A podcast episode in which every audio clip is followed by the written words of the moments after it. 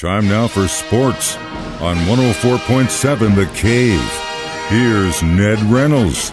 Mike, the intern, Ned Reynolds, back in the studio this morning. So it was a little bit of a different situation after the Bills game, health wise, for the Chiefs than it was for the Raiders. Raiders got banged up a little bit. It looks like the Bills we got out okay, right? Yeah, there are only three players who are listed as questionable, and and really, I think Mitchell Schwartz may be a little bit more than questionable because he does have a back injury, but Sammy Watkins and Alex Okafor, they've been listed as questionable. Sammy probably won't play. Okafor, he's dressed out and probably available, but as far as the overall health of the team's concerned, going into that Denver game, they'll be in great shape. they don't need to be. I don't mean that to be facetious, but they're such huge favorites over Denver that – uh, they could probably play with their second team and beat the Broncos. This is not a major challenge. You think it's going to be the same game plan? Keep it on the ground, run, run, run. If they, if they being the Chiefs, uh, figure out early going that Mahomes can pass against this team and do whatever he wants, yes, I think they'll stay with the ground game. It may not be Clyde Edwards-Helaire on every carry. I think they'll probably probably try to get uh, Bell in there a little bit, give him some work. But yeah, I think it'll be a I don't want to say routine, that's not the case, but I think it'll be a game in which they concentrate on the ground, don't do anything spectacular. Why? I mean, you have this team beat. you were right on the money yesterday where you said that at a certain not point. As good. They're personnel wise, they're not as good as the Chiefs. Chiefs Yeah. have they're just a better team. Well, the other point you made, which I thought was really, really insightful, was that especially against Buffalo, at, at first it was Kelce, Kelce, quick. And then it was like, wait a minute. We can score on these guys like this. There's no point in us doing that. Let's just keep it on the ground and do what we got to do. And if that's the case, I think that's brilliant because why show your hand to other teams? A for film, and two, we got a new uh, running back coming in, and it'd be a great uh, situation to let him get his feet wet without having to be against a major contender. Sorry, Broncos fans, but that's just the way it is. Um, it's crazy to think that we're already to the high school state championships, man. And a few of them, yes. The uh, girls golf championship was decided yesterday. Springfield Catholic won the uh, Class State. Congratulations. They have on their team a young lady named Zibilski, Reagan Zibilski. Reagan Zibilski is a future star in the pro circuit. She's already played on the pro circuit, but obviously not as a pro. She had a guest appearance last year or two years ago, I've forgotten, at the uh, U.S. Women's Open, and it made a lot of headlines here in town. Well, she won the state championship going away, nobody even close to her. So, as far as a uh, Class 2 is concerned, it's all Catholic. Class 1, that was played up at Smithville, Savannah Lee Fessing. She is from New Covenant Academy, won the individual state championship. Now, New Covenant win the, the team, but as far as individuals, she won that one. All right, we have the girls' golf. That was completed. Girls' tennis starts tomorrow at the Cooper Tennis Complex. And judging by the uh, forecast there, some of those matches will be played outdoors. That's where they want to play them outdoors. Yeah. But when the conditions become such, and rain is a terrible detriment to tennis, you, you can't play. The courts are slippery and the ball doesn't bounce, so they bring them indoors. There are plenty of indoor courts at Cooper. However, that takes away from us. yeah, Ned doesn't get to play. I also was going to mention, uh, dads with daughters, you want to take that doll out of your daughter's hands and you want to put a golf club in there starting early because man, yeah, or tennis racket. Sorry, Ned.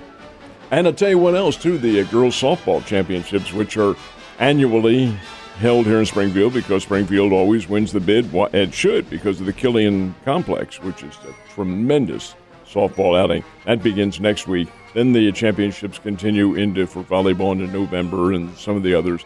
And football wraps up in late November and early December. Man, it's coming up quick. I was just talking about where we were in the month, and I was like, wait, no, we are past the halfway point of October.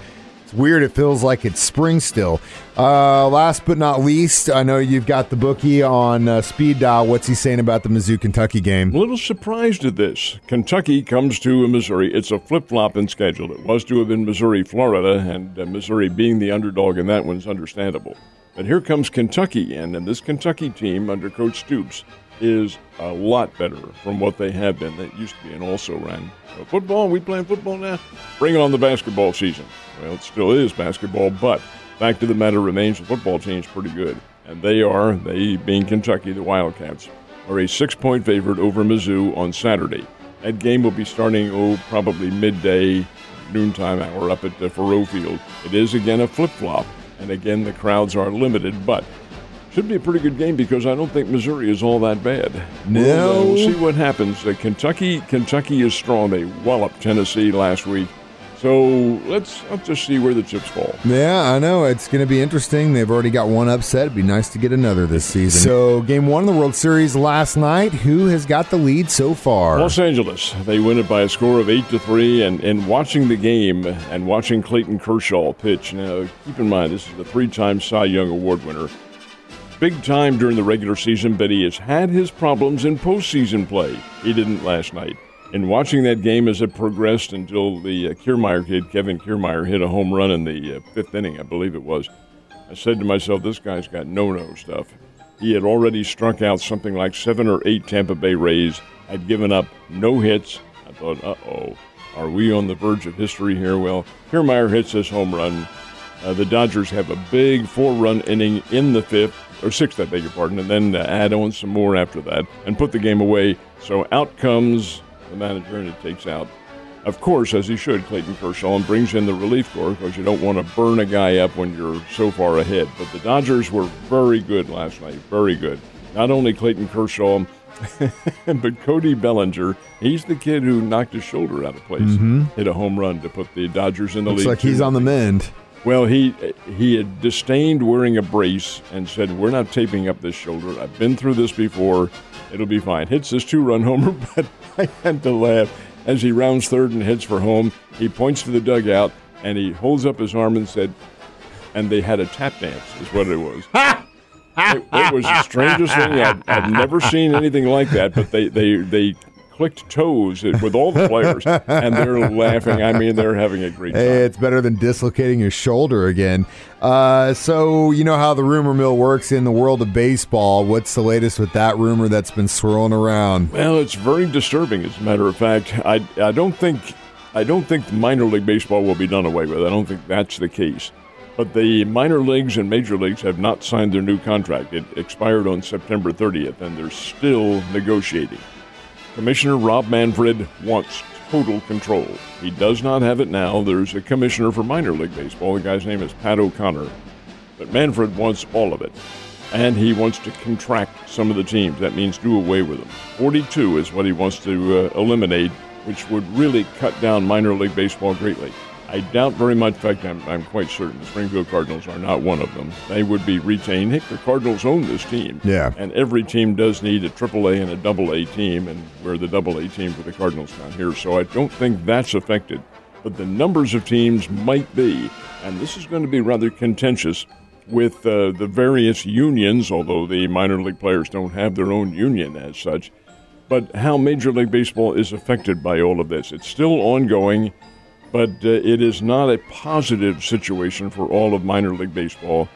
And much, how can I term this? Much defense, so to speak, against Major League Baseball being in control of all of it. Now, they have the players and Yeah. all that sort of thing. That's how they're developed, but not the ownership of all those teams. The Springfield Cardinals are very rare in minor league baseball being owned by their major league club. So, how this is going to evolve over the course of the winter and maybe into next year is extremely interesting and, in some cases, quite disturbing. It's going to be something to watch for sure. Uh, either way, yeah, it's not not uh, not what you want, not what you want at all. Um, something else we don't want, as far as Cardinals fans go, is the possibility that Yadi wouldn't be wearing our jersey anymore. I've heard he wants two years. You think they're going to give him that? I don't know. I they might at a much reduced rate. Yadi made twenty million dollars a year this year.